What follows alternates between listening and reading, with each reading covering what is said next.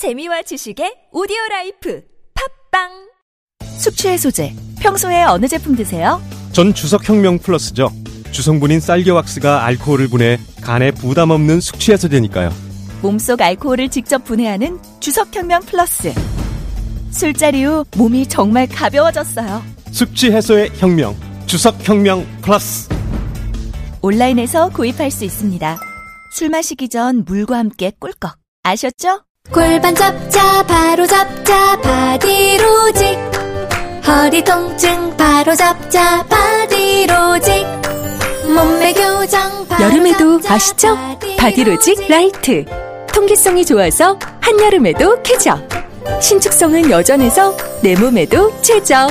올여름도 자세가 좋아지는 골반 교정 타이즈 바디로직 검색창에 골반 교정 바디로직 라이트. 우리가 살아온 우토로 마을에는 태평양 전쟁 당시 군 비행장 건설을 위해 강제 동원된 조선인들의 아픈 역사가 있습니다. 역사는 더 오래 기억하는 사람들의 것. 역사는 결국 함께 기억할 때 완성됩니다. 우토로 평화기념관 건립을 위해 당신의 참여가 필요합니다. 기억할게 우토로 캠페인 아름다운 재단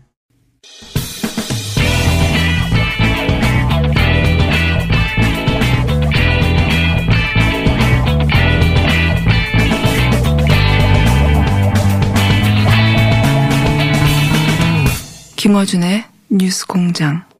네, 2부에서 윤소와 정의당 원내대표에서 마무리를 못 하셔가지고 마무리는 하고 가셔야죠. 네네. 공장장님마저도 비교섭단체 대우를 하는, 하시는 것을 보고 갑자기 슬퍼집니다. 아니, 제가 뭐 참고에- 시간 쪼개기 하고 빨리 오라겠다가 이제 조금 남은 거 채우고 가거라 이렇게. 저희는 2부가 2부에서 얘기를 다 못하더라도 그냥 끝내버립니다. 근데 대표님은 저희가 그래도 3부 이렇게 마무리 아까 하신 그 황교안 대표께서 말씀하시듯이 하시는 성은이 망극합니다. 용인해 드리겠습니다. 3부 마무리를. 자, 네. 어, 마무리를 하시자면 그래서 국회 어, 6, 6월에 임시 국회가 개회하기 위해서 친절을 돌리셨는데 반응은 어떻습니까? 예, 개, 의원님들 그 개개인은 어, 상당히 빨리 해야 된다 이런 게 다들 있어요. 그렇겠죠. 예. 네, 국회의원이 국회에서 일을 안 하면 뭐 존재 의미가 없으니까. 예, 그리고 자, 어, 국회 정상화에 대해서는 모든 국회의원들, 뭐 자유한국당마저도 네. 거기는 이제 뭐 안 하겠지만 말로는 어, 정상화하자고 하고 있고 제가 그래 친전을 쓰면서 세 번 빼놓고는 다 썼어요. 네, 세, 세 분은 누굽니까? 그 아니 존경하는 한데 어떻게 제가 그때 김진태 이 저 김술래 이, 이, 이정명 이렇게 그쓸수 그, 아, 그 있겠어요. 세 분은 뺐습니까? 아 그리고 제가 제명하라고 지금 촉구하고 있는데 그거 하다가 금방 아, 아이고 뜨거라 그러고. 세 분은 아예 못 받은 겁니까? 아니면 앞에 존경하는 이 빠졌습니까? 아니 아예 쓰지는 아, 않습니다. 저는 저, 저는 제명을 하라고 그러는데 제가 어떻게 돌립니까? 그리고 알겠습니다. 이완용 그 의원님 쓸 때는 웃음이 나오더라고요. 자, 조심해 돼. 이완용으로 쓰면 안 된다. 이완용 하고 정확히 또박또박 썼, 썼습니다. 반응이 괜찮아서 열릴 것 같아요? 혹시? 예, 이제 그것은 특히 국회의원들 스스로 뭐 자- 독립적인 헌법기관이라고 자임을 하잖아요. 그러니까 네. 당은 당대로 협상을 하되 이것은 문을 일단 열자 하는 것이니까 어, 많은 분들이 예, 알겠습니다. 개원이. 되면, 예, 임시국회 개원이 되면, 어, 대표님의 공이 대략 20%는 된다고 제가. 예, 뭐 정의당의 공이죠. 알겠습니다. 자, 마무리를 이제 하셔야 되는데, 어, 요거 하나만 여쭤보겠습니다. 한국당에서 최근 계속 뉴스가 되니까, 어, 조경기 의원도 그렇고, 민경호 의원도 그렇고, 한성교 의원도 그렇고, 뭐 계속, 계속해서 뉴스가 될 만한, 어, 센 발언들을 쏟아내지 않습니까? 이유가 뭔가요? 저는 내부적인 분위기가 그런지 실제로 그러한 것들을 귀뜸을 해줬는지 모르지만 어, 차기 공천을 아 공천 때문에 막말의 수위 공수 그걸로 점수를 순위를 매겨서 준다는 세- 어, 예. 그런 것이라도 있는 것이 의심갈 정도로 예. 이거 퍼레이드 막말 퍼레이드. 공천 때는 불리하지 않습니까 이런 센 발언은. 근데 황교안 대표께서 네. 어, 심사일은 하라. 어? 네. 심사숙고해서 말을 하더라도 그렇죠. 이렇게 오죽하면 이렇게 이야기했겠습니까? 그래서 말하는. 황교안 대표에게 저는 반대로 이야기합니다. 그래가지고요. 네. 심사, 심사숙고해서 더 엄청난 망은 나오니까 이런 심사하라. 한마디 말을 하더라도 심사받고 해라. 심, 이제는요, 윤리가 아니라 한국당에는 예. 이 막말 심사위 이원 막말 이원. 위원회를 특별위원회를 하나 더 설치해야 될 지경입니다. 이건 국민들에 대한 이건 모독이죠. 이건 진짜 이렇게 막장 정치를 하면 되겠습니까? 알겠습니다. 뭐 공천 때문에 눈에 띄려고 그런다는 뭐 해석도 있는데 어쨌든 여기서 맞춰야 되겠는데 그 총선 얘기하시니까 그 의원님도 전남 목포에 출마를 공식 선언하셨네요. 박지원 의원 지역군데 저희 어, 또 다른 코너에 같이 한번 이렇게 앉혀 주시라니까요. 그 전에도 한번 말씀드리니까. 예, 예. 예, 하필이면 같은 지역구에 있는 어, 분이 두 분이 저희 고정을 하고 있네요. 예. 이례적인 케이스입니다. 그 많은 지역구 중에. 자, 오늘 여기까지 하겠습니다. 정의당의. 아니, 저는요. 네. 그걸로 정리하고 가시면 안 되고 저는 네. 지역구에서요. 지금 세 번째 나왔다고 네. 그랬잖아요. 그 제일 처음에 나왔 2008년도 나왔을 때 다- 다섯 명 중에 3위 났습니다. 예. 그 위에 그 다음에는 2등 났어요. 예. 그 다음에는 무엇이 나겠습니까? 내년에는. 저는 항상 늘 우리는. 부침을 거듭하지 않고 쭉 상승합니다. 알겠습니다. 예. 자, 한참 남은 얘기이기 때문에 그리고 특정 지역구에 대한 얘기라 그래서 한번 같이요. 꼭 자리 다른 한번 기회에 해주십시오. 예, 한번 잡아보겠습니다. 예, 예. 어, 윤수아 정의당 원내대표였습니다. 감사합니다. 네, 감사합니다.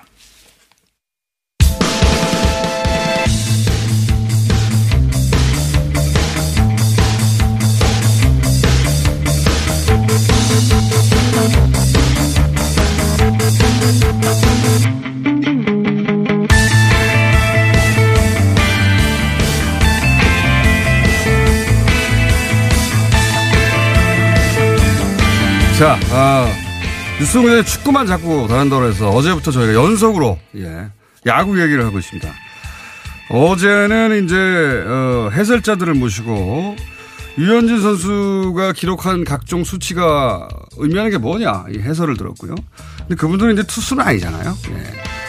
그래서 어제 제가, 어, 박찬호 선수를 모셔야 되나, 이렇게 말씀드렸는데, 박찬호 선수가 마침 해외에 나가 계시고, 그리고 박찬호 선수는 아니죠. 예. 박찬호 씨 지금 해설위원도 아니죠, 그죠?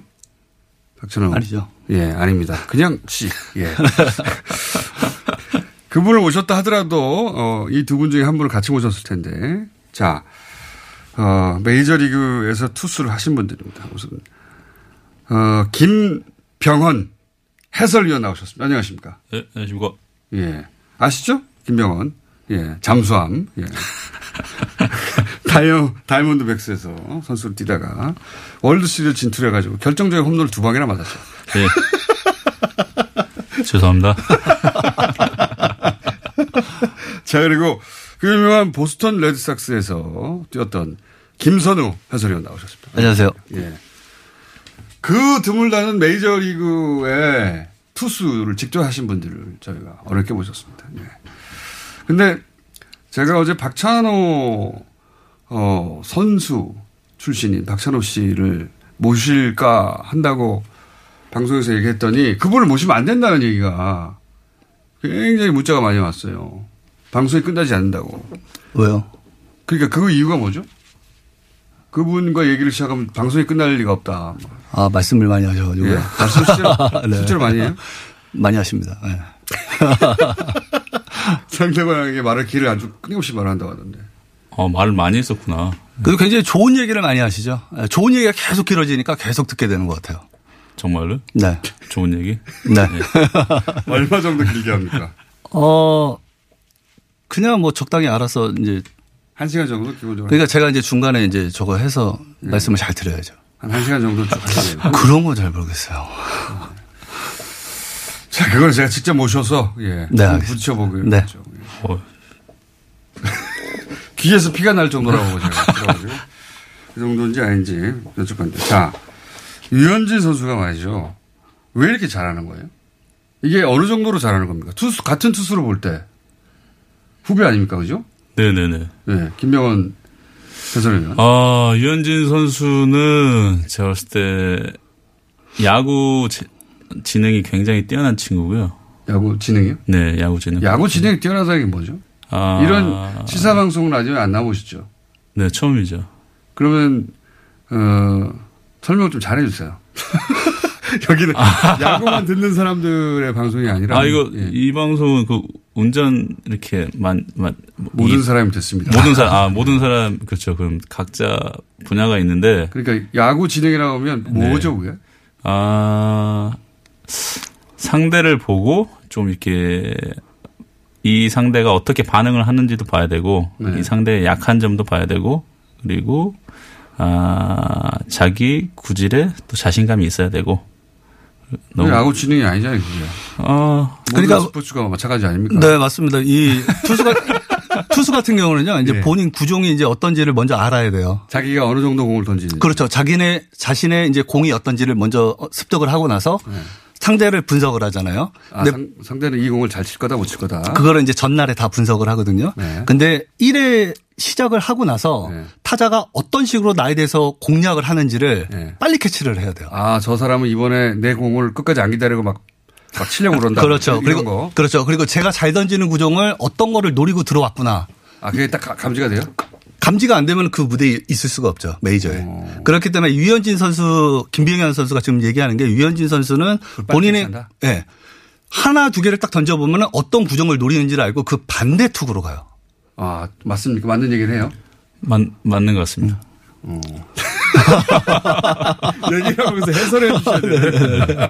아, 몇 개 딱 던져보면, 아, 오늘은 내가 무슨 공이 잘 들어가는데, 저 타자들이 나의 무슨 공을 노- 노리고 들어왔구만. 그쪽도 분석을 할 테니까. 그럼요. 왜냐면요. 지난 어, 몇 경기 동안 이게 잘 던지는 구종이 있을 거 아니에요. 그렇죠. 그러면 지금 메이저가 어떤 구단입니까? 모든 것들을 다 분석을 하는 곳이거든요. 데이터로 다 분석을 그렇죠. 근데 이제 유현진 선수가 이거를 던지려고 하는데 상대가 이제 분석을 한 게 딱 느껴져요. 아, 어떤 구종을 노리는구나. 이 어, 팀- 내공 요거 노리고 들어왔는데 이 사람들 이게 느껴진다는 거죠. 그렇죠. 이, 이 팀은 어 떤 타격 스타일로 이제 어떻게 던진다 뭐 이렇게 하는 거예요. 해설위원 옆에서 비웃고 있는데요. 네, 아, 아, 아, 하하하 이렇게. 아, 아, 왜 아, 웃으셨어요? 네? 아, 다 맞는 얘기. 나는 왜 나왔나? 아예 아닙니다. 아, 그런 게 야구시. 그럼요. 그럼요. 야구에서 일어나는 일들을 빨리빨리 캐치하는 거. 네네. 네.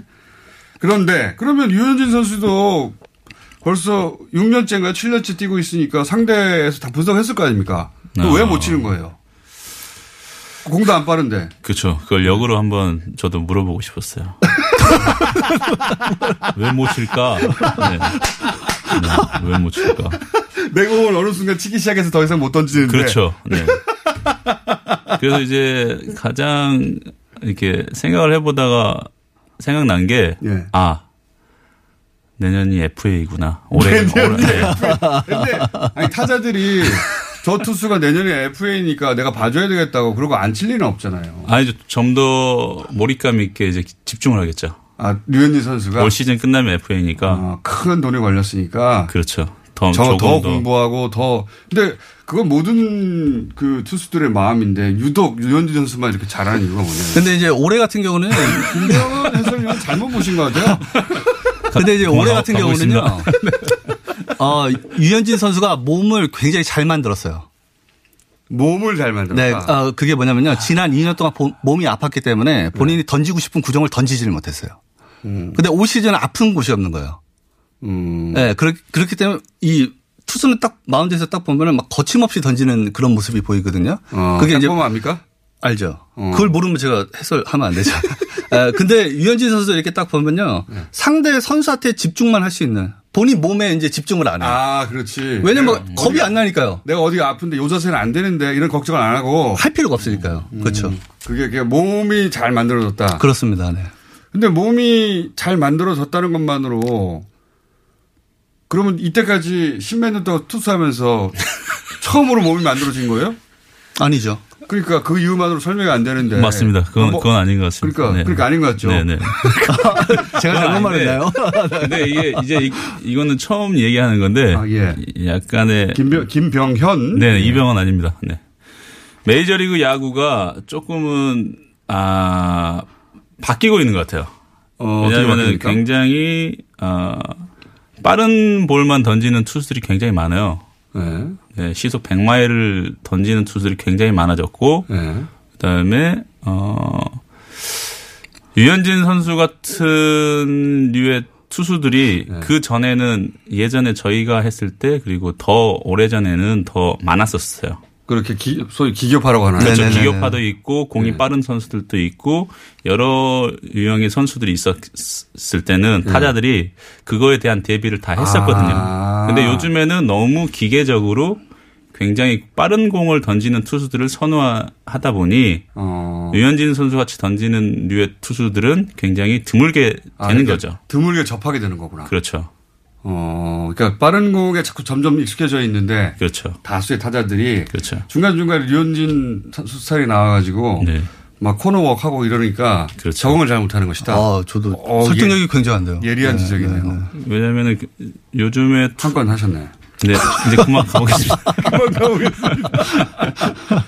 어, 그런 점이 있다. 그러니까 투수 환경이 바뀌었다. 네, 투수 환경이 바뀌고 타자들이 그만큼 그런 류의 투수를 경험하기가 이제 드물게 된 거죠. 어, 그러니까 대부분 보면은 확실히 투수들이 굉장히 빠른 공들을 많이 던져요. 그리고 그 메이저, 메이저리그 30개 팀에서도 굉장히 빠른 공의 투수들을 먼저 쓰려고 하고. 1선말, 2선말은 네. 다 그런 유의 선수. 근데 이게. 스피드가 우선은 투수들 야구가 스피드가 중요한 게 아니고 멀리 친다고 이게 중요한 게 아니거든요.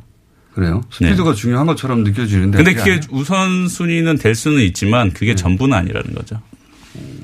그러면 유현진 선수가 그렇다고 해서 기교파로 유일한 선수는 아니잖아요. 아니죠. 그렇죠. 그러니까 우선 환경은 이해했어요. 그러니까 네. 다들 빠른 볼 던지는데 유현진 선수처럼 이렇게 막 체인지업도 던지고 이런 선수 구석구석 여러 기- 구종을 던지는 선수를 잘 접하지 못하다 보니까 네. 덜 익숙해서 눈에 덜 익어서 그런 점이 하나 있다. 알겠습니다. 그런데 왜 하필 유현진이냐 이거죠. 그런 선- 투수들은 다른 사람도 많은데. 네, 그래서 공장장님이 지금 이제 말씀하시는 거에 제가 이제 덧붙여서 말씀드리면 유현진 선수가 이 변하고 체인지업을 굉장히 잘 던지거든요. 제가 한 가지 여쭤볼게요. 네. 이 체인지업에 대한 네. 이해가 제가 좀 부족한데. 아, 네네. 투수를 안 해봤으니까. 네. 모든 구종을 체인지업으로 던질 수 있는 건 아니에요? 아, 그렇게 되면 간파당하죠. 타자들한테. 그래요? 네.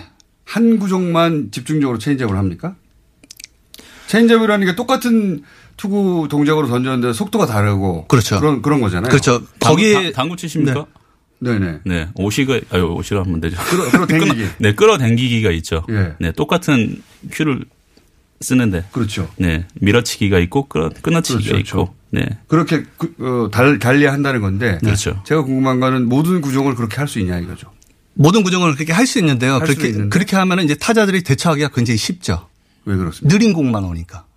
항상. 예. 그래서 이제 스피드에 변화를 줘야 되거든요. 그렇죠. 예, 업다운 이렇게 변화를 줘야 되거든요.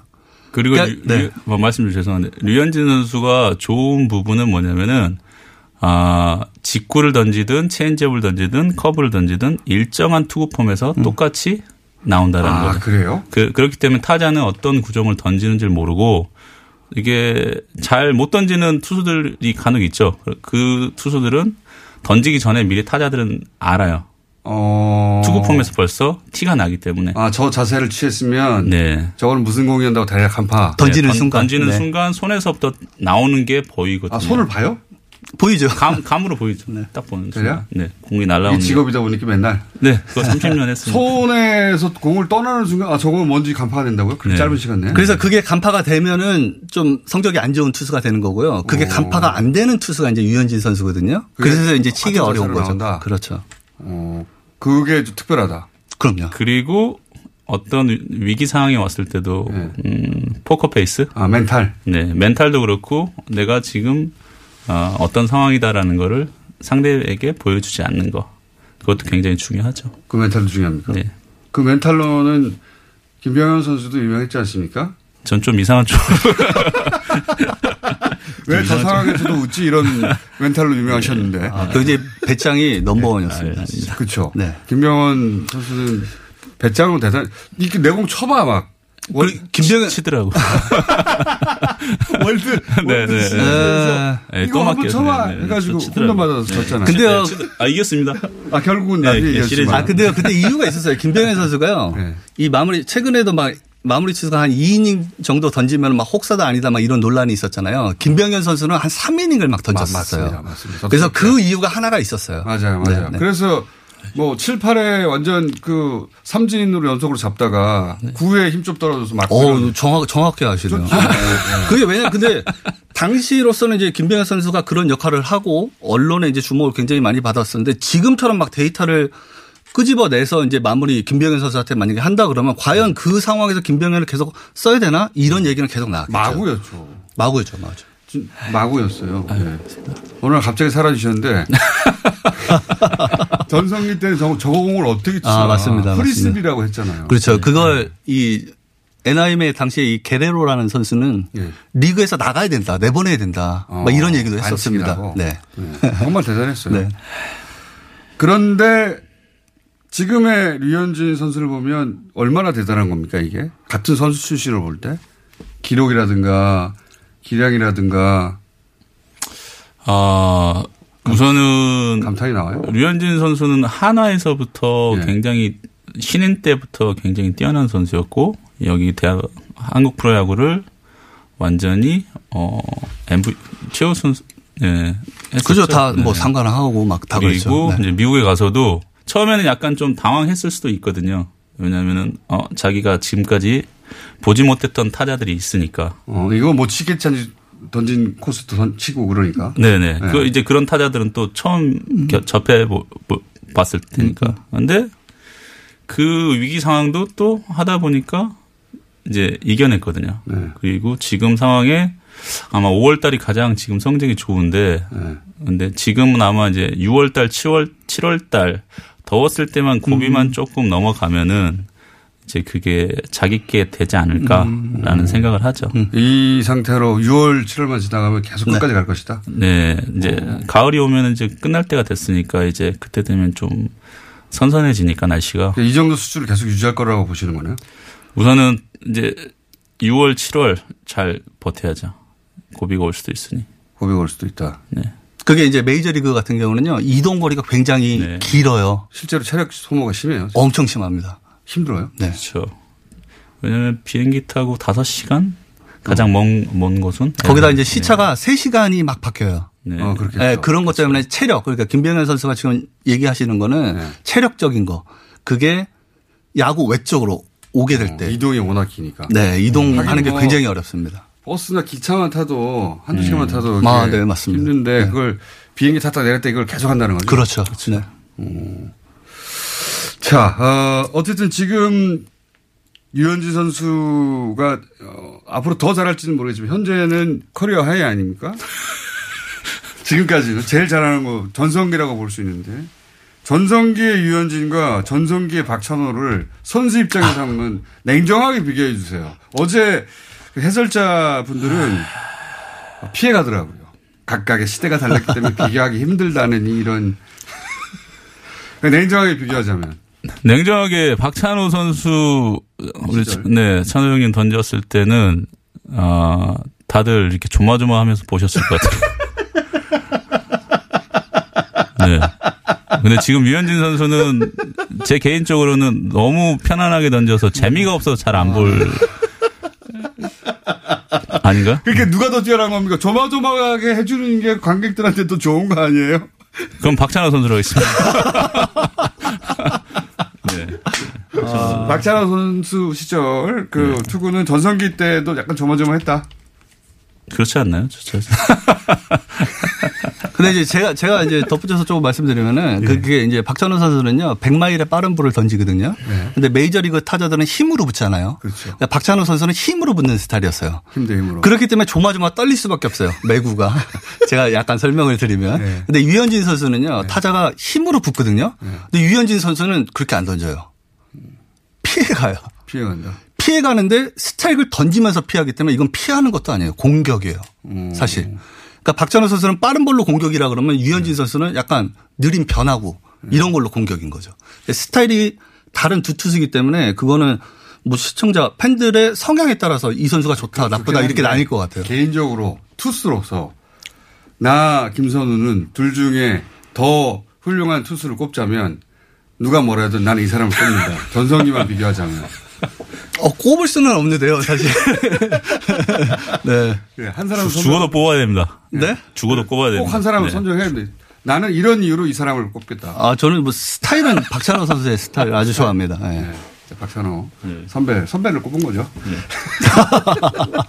김명은 해설위원은 누구를 꼽으십니까? 저 아까 박찬호 선수라고 이야기한 것 같습니다. 긴장감을 불러오는 네네네. 예. 굉장히 재밌잖아요. 스릴을 주는 선수이기 네. 때문에 뭔가 맞을 듯 한데 또 꾸역꾸역 잘 맞고, 네. 뭔가 이게, 아, 아, 또 막았네? 이제 이런, 네. 근데, 네. 박찬호 선수 굉장히, 네. 훌륭한, 네, 존경하는 선배입니다. 그때 일기 아닙니까? 사실. 아, 그럼요, 그럼요. 네. 우리 투수들의. 메이저리그 시대를 열어. 그래서 아 한국 야구 선수들도 메이저리그에서 통하는구나를 처음 만들어낸 아, 그럼요, 그럼요. 네. 길을 활짝 열었다. 네네. 예. 근데 말씀을 그렇게 많이 하신다고 제가 들어가지고 모시기가 좀 무섭네요. 곧 모시려고 하는데. 여성 호르몬이 좀 많아진 것 같습니다. 세 분을 한꺼번에 모셔야 될 것 같아요. 요거 질문 한 가지만 하고 저희가 앞으로 야구 축구 전문가를 한꺼번에 모아가지고 토론도 시켜보려고 하거든요. 어. 서로 상대 스포츠에 대해서 토론하는 거죠. 축구도 가끔 보십니까? 어, 뭐 많이 보죠. 손흥민 선수하고 류현진 선수 축- 스포츠 선수로 누가 더 뛰어난 선수예요? 이거. 개인적으로 그냥 생각 개인적으로? 네. 개인적으로? 네. 유현진 선수로 하겠습니다.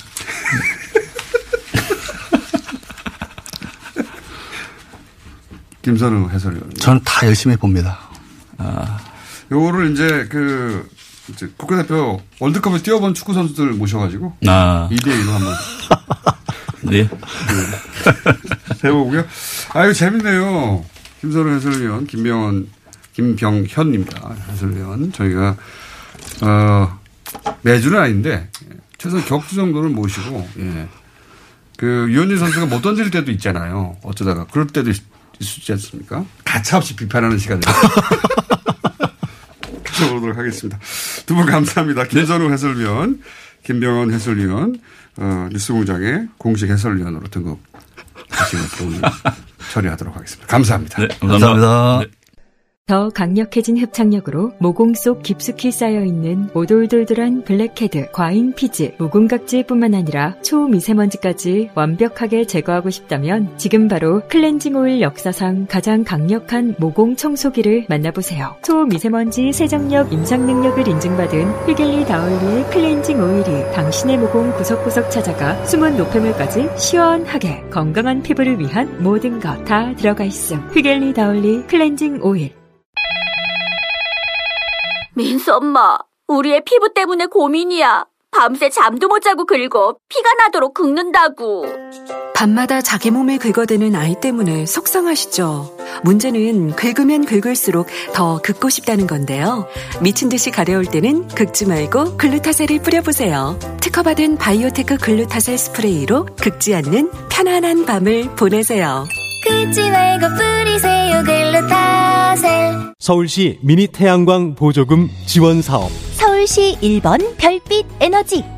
별빛 에너지는 서울시와 구청의 지원을 통해 소비자 가격 56만원 미니 태양광을 6만원에 설치. 아파트, 빌라, 단독주택, 상가, 서울시에 있다면 모두 다 설치 가능합니다. 구청 보조금이 소진되면 본인 부담금은 늘어납니다. 별빛 에너지 02743-0024 02743-0024 안녕하세요. 치과의사 고광욱입니다. 태아가 자랄 때 가장 먼저 생기는 기관이 어디일까요? 바로 입입니다. 먹는다는 것은 삶의 시작이자 끝인 것이죠. 100세 시대인 요즘은 치아를 100년 가까이 사용합니다. 그럼 어떻게 해야 치아를 100년 동안 건강하게 관리할 수 있을까요? 바로 올바른 칫솔질과 정기적인 스케일링입니다. 가까운 치과를 방문하시면 치과의사 선생님께 올바른 칫솔질을 배울 수 있습니다. 그리고 1년마다 건강보험 적용이 되는 스케일링 치료 놓치지 마세요. 이 캠페인은 유디치과협회와 함께합니다.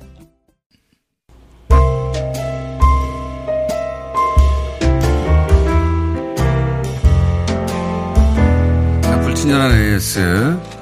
TBS가 창립한 지 29주년이 됐답니다. 그래서 그러면 TBS가 행사를 해야 되는데 왜 뉴스공장에서 뉴스공장 시간에 행사를 하라는 건지 참. 자, TBS 창립 29주년이어서 뉴스공장을 라이브로 합니다. 네. 다음 주 금요일, 어, 7시부터 10시까지 저, 그리고 저 다음 시간에 김규리 씨 연속으로 어, 공개 방송을 합니다. 300분 선착순. 자, 미리 휴가들 내시고요. 어, 일찍 오셔야 됩니다. 예, 들어오시려면. 그리고 선물도 준다고 합니다. 뭐 여러 가지 적어놨는데 이런데 주는 선물이 뭐 대단한 거 있겠습니까? 예. 그래봐야 이것저것 준다고 합니다. 자, 그러면 어, 그날은 생방송을 어, 직접 어, TBS에서 와서 보실 수 있는 시간이고 저희도 게스트를 그래서 아주 많이 아주 많이 짧게 짧게 여러 명 부를 생각입니다. 그리고 그 외에 문자 김병현 선수 문자 굉장히 많이 왔네요. 예, 전설의 법규라고 별명인가 봐요. 법규 들어본 별명이네요. 예, 미국 욕이 한 한문화된 게 아닌가 싶은데 여기까지 하겠습니다.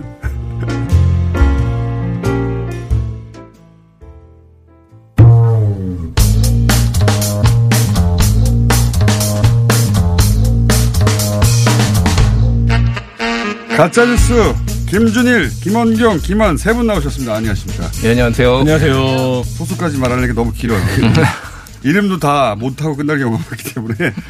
자, 오늘은, 어, 시간을 좀 그래도 한, 한 분 앞에 5분 이상씩 확보를 하려고 저희가 노력했어요. 인원수를 줄이는군요. 시간 확보를 위해서. 자, 한번 모두가 다 비슷한 시간을, 어, 안배에 살 수 있을지 한번 해보죠. 오늘 첫 번째 누굽니까? 접니다. 아, 요거 화제가 됐어요, 요거, 요거. 네. 어, 뭐, 사실은 보도가 이미 나왔었고요. 보험금 관련된 이야기를 하는 언론 보도들이 또 나왔다라는 지적이 있었습니다. 그러니까요. 그, 헝가리 유람선 사고 관련해서 네네. 사고 첫날부터. 네네. 아니, 사고가 다 수습되고 그 이후에 한참 있다가 나와도 될 얘기인데. 예. 사고 첫날부터 그죠? 그래서 저희가 한번 전체를 다 어, 털어보자라는 생각을 전수조사. 가지고 예 전수조사를 해봤습니다 보험금 관련된 어 그랬더니 대략 한 21건 정도 이제 겹치는 보도에 초, 이제 초보를 내고 그 다음에 종합판을 내고 이런 거를 두 개 두 건으로 안 하고 한 건씩 했을 때 한 21건 정도 일보 되더라고요. 뭐 네네. 이런 식으로 속보, 일보, 일보 예, 나오는 예. 걸한 건으로 쳐서. 네, 그렇게 했더니 22, 21건 정도 되는데요. 네. 그 중에서 종합일간지에서 그 보험금 어, 어, 액수를 이야기를 하면서 보도한 경우에는 중앙일보 지면 보도밖에 없습니다. 그러니까 지면 보도에서 뭐 종이로까지 나간 것은. 네. 어, 중앙일보에 헝가리 선박회사가 배상 책임 참 좋은 여행사는 60억 보험 가입이라는 물론 이게 이제 1인당 뭐 1억 이렇게까지 제목을 뽑진 않고 60억 보험 가입 으로 하긴 했지만은요. 이 금액을 이렇게 제목에도 넣고 보도 내용에서도 들어간 거는 중앙일보 지면이 어, 이제 유일했고요. 그리고 매일경제에서도 들이받은 스위스 선박의 1차 책임을 지면 보도에 했는데 요것도 보도 내용에서는 어, 보험금 관련된 이야기가 들어 있습니다. 그러니까 당일날 지면 보도를 직접 한 것은 중앙일보하고 31일이에요, 요거는. 아, 그 다음 날이네요? 예, 다음 네. 날이요. 그리고 30일 날 보도들 중에서 1억이라는 말이 들어가는 제목에서 음. 들어가는 경우는요. 일단 중앙일보가 5월 30일에 헝가리 유람선 침몰 사망자 여행자 보험 최 보험금 최대 1억 원이라는 사고 당일이죠. 네, 사고 당일날 중앙일보가 이 보도를 냈고요. 이게 이제 비판을 받으니까 후에 수정을 해서 1억 원이라는 말은 빠지고요. 여행사도 책임 뭐 이런 식으로 제목을 바꿨어요. 그리고 뉴스원에서도 어, 처음 보도에서는 헝가리 유람선 침몰 사망자 여행자 보험 보험금 1억 원으로 제목을 뽑아서 보도를 했다가 이후에 어, 어떻게 진행되나 뭐 이런 식으로 제목에서 1억 원이라는 말을 뺐습니다. 그래서 뉴스원은 뭐 민간 통신사인데 처음 통신사도 이렇게 처음에 보도를 했네요. 네, 1억 원이 들어가는 보도들이 뉴스 인사이드 그리고 퀸, 뭐 그다음에 금강일보 등이 제목에서 1억 원을 이렇게 명기하는 이런 제목을 좀 뽑았어요. 어, 저희가 보기에는 뭐 이르저래 해서 이제 지적이 나오니까 제목을 바꾸기는 했지만은 대부분의 기사들이 이 보, 보험금 관련된 내용을 그대로 쓰는 것에 대해서 문제의식이 정말 없더라라는 것이고요. 이건 저는 세월호 때 예. 세월호 때 사고 당일부터 조선일보가 온라인판에 한 사람이 얼마 받는다.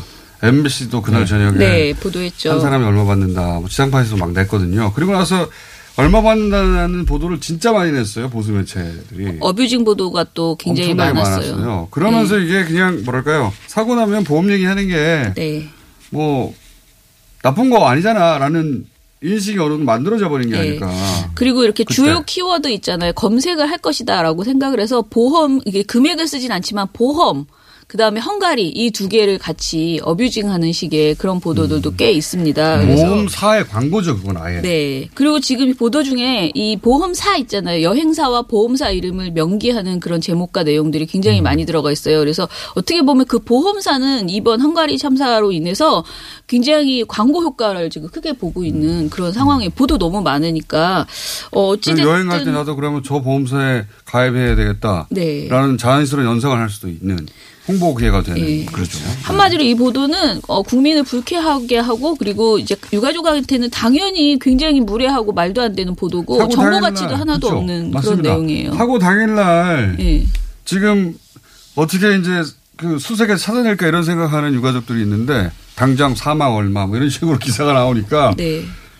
그 이게 근데 그때 시작됐다니까요. 그러니까요. 예. 세월호 때 워낙 그때는 목적이 있었죠. 네. 봐 유가족들 다돈 많이 받으니까 어, 돈 때문에 그러는 거니까 거기 동조하지 마 이런 저희가 깔린 보도였다면 그게 이제 너무 만연돼서 가지고 그 굉장히 둔해졌나 봐요 거기에 대한 감각이. 아니 근데 그때 굉장히 욕을 많이 네, 먹었잖아요. 그러니까 세월호 때 기자들이 이른바 싸잡아서 기레기라고 욕을 먹은 중에 대표적인 사례 중에 하나가 그 네. 보험금 보도였었거든요. 첫날부터 네, 유가족들을 그 이후에 만나서 얘기를 해보면 음. 그게 진짜 아팠다. 그러니까 당연하죠. 자식을 아직 이제 확인하지도 못한 상태에서 돈 얘기부터 나오는 프레임. 조선일보 네, 네. 온라인판 첫 보도는 배가 그 사고가 났다는 신고, 학생 신고 8시 50몇 분께 첫 신고가 있었다고 하잖아요. 네네. 조선일보 보도는 1시께 나온 거예요. 음. 아직 배가 가라앉지도 않았는데. 그러니까 얼마, 그리고 그 내용이 누가 얼마 받는다는 내용이에요. MBC 그날 밤에 한 것도 음. 예. 배가 아직 완전히 침몰하지 않았는데 그렇죠. 네. 뭐 회원조합에서 얼마 계속 내보냈다고요. 음. 근데 그 효과가 제가 보기에는 그때 이 사람들 돈 많이 받는다. 네, 그래서 그때 기자들이 많은 반성과 그 사회적인 비판을 수용을 해서 뭐 재난 보도에 있어서 어떤 태도들을 취할 것이냐 그게 이제 전체 언론의 신뢰를 갉아먹는다 이런 이제 공통의 판단들이 있었고 재난 보도 준칙 같은 것도 그때 만들지 네, 않았어요? 그렇죠. 네, 준칙이 업데이트 됐는데 문제는 준칙을 안 지켜요. 그리고 교육도 안 돼 있다. 저는 그렇게 생각하고요. 그리고 이번 지금 다른 보도들도 문제가 된다라고 해서 지적이 나오고 있는데 그 중에 또 시간이 없으니 하나만 말씀을 드리면 미디어 오늘 보도에 보면 헝가리 유람선 침몰 사고 유가족 개인 신상 정보가 담긴 세 장짜리 보고서가 SNS를 통해서 언론사 기자들에게 지금 배- 유포되고 있다라는 것인데요. 신상 정보요? 예, 그러니까 유가족, 그러니까 가족들의 신상 정보죠. 어, 행정안전부가 만들기는 만들었대요. 근데 이것은 정부 부처와 기관에 배포하는 내부 문서일 뿐인데 이게 어쩌다가 기자들한테 갔는지는 모르겠다라는 게 행정안전부의 입장이고요.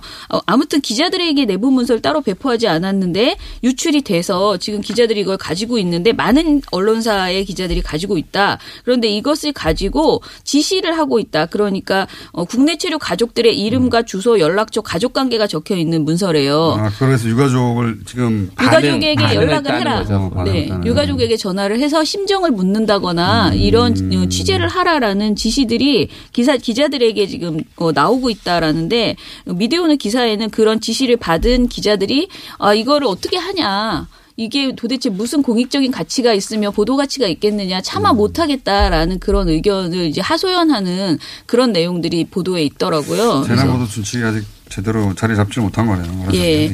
그리고 한 가지만 더 말씀드리면 저희한테 이제 제보가 들어왔는데 이거는 뭐 사실 가짜 뉴스에 가까운데 단유부강을 한강으로 착각한 문 대통령이라는 제목의 말이에요? 기사가 있어요. 그러니까 한마디로 대통령이 어 굉장히 긴급 지시를 했잖아요. 네. 이제 그 가용 자원을 총 동원해서 구조 활동을 하라. 속도 싸움이다. 예.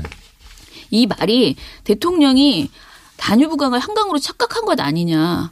거의 왜? 그 수준의 왜 그러니까 어떻게 긴급으로 그게 가능하며 음. 어 이게 너무 빠르게 이렇게 한 것에 대해서 비아냥거리는 그런 민경우 그 대변인의 거예요. 그 발언하고 일맥상통하네요. 그렇죠. 그러니까 골든 네. 타임이 이거 뭐 짧은데 이게 무슨 의미가 있느냐라는 그런 비판인 쇼. 아니냐, 쇼 아니냐. 그렇죠. 예, 그런 개념에 네. 그런데 이런 그런 내용들이 또 불만은 난 이해가 안 가는데 빨리 보냈다고 하니까 뉴스방에도 이런 도저히 얘기 이해가 있죠. 안 가는 예. 그러니까 이 단유부강 사고 이후에 그 뭐 몇 가지 제가 봤는데 오늘 갖고 올까 하다가 이제 안 갖고 왔는데 뭐 그 문재인 정부가 이 해당 여행사에 우수기업상을 주었다라는 이제 그 뭐 이제 근데 그 이제 문재인 대통령의 서명이 들어가는데 누가 봐도 위조된 이미지인데 이제 그 이미지들이 엄청 돌고 있고 아 그러니까 대통령이 인정한 여행사가 이런 사고를 냈지 않냐 그렇죠. 이렇게 연결하려고 예, 하는 거예요. 그리고 다양한 방식으로 그다음에 그런 것도 있어요. 예를 들면 세월호 관련된 가짜 뉴스들이 또 다시 다시. 올라오는 예. 그렇죠. 그럼 같이 말 나온 김에 왜냐면 시간이 벌어서 혼자 다 먹었어요.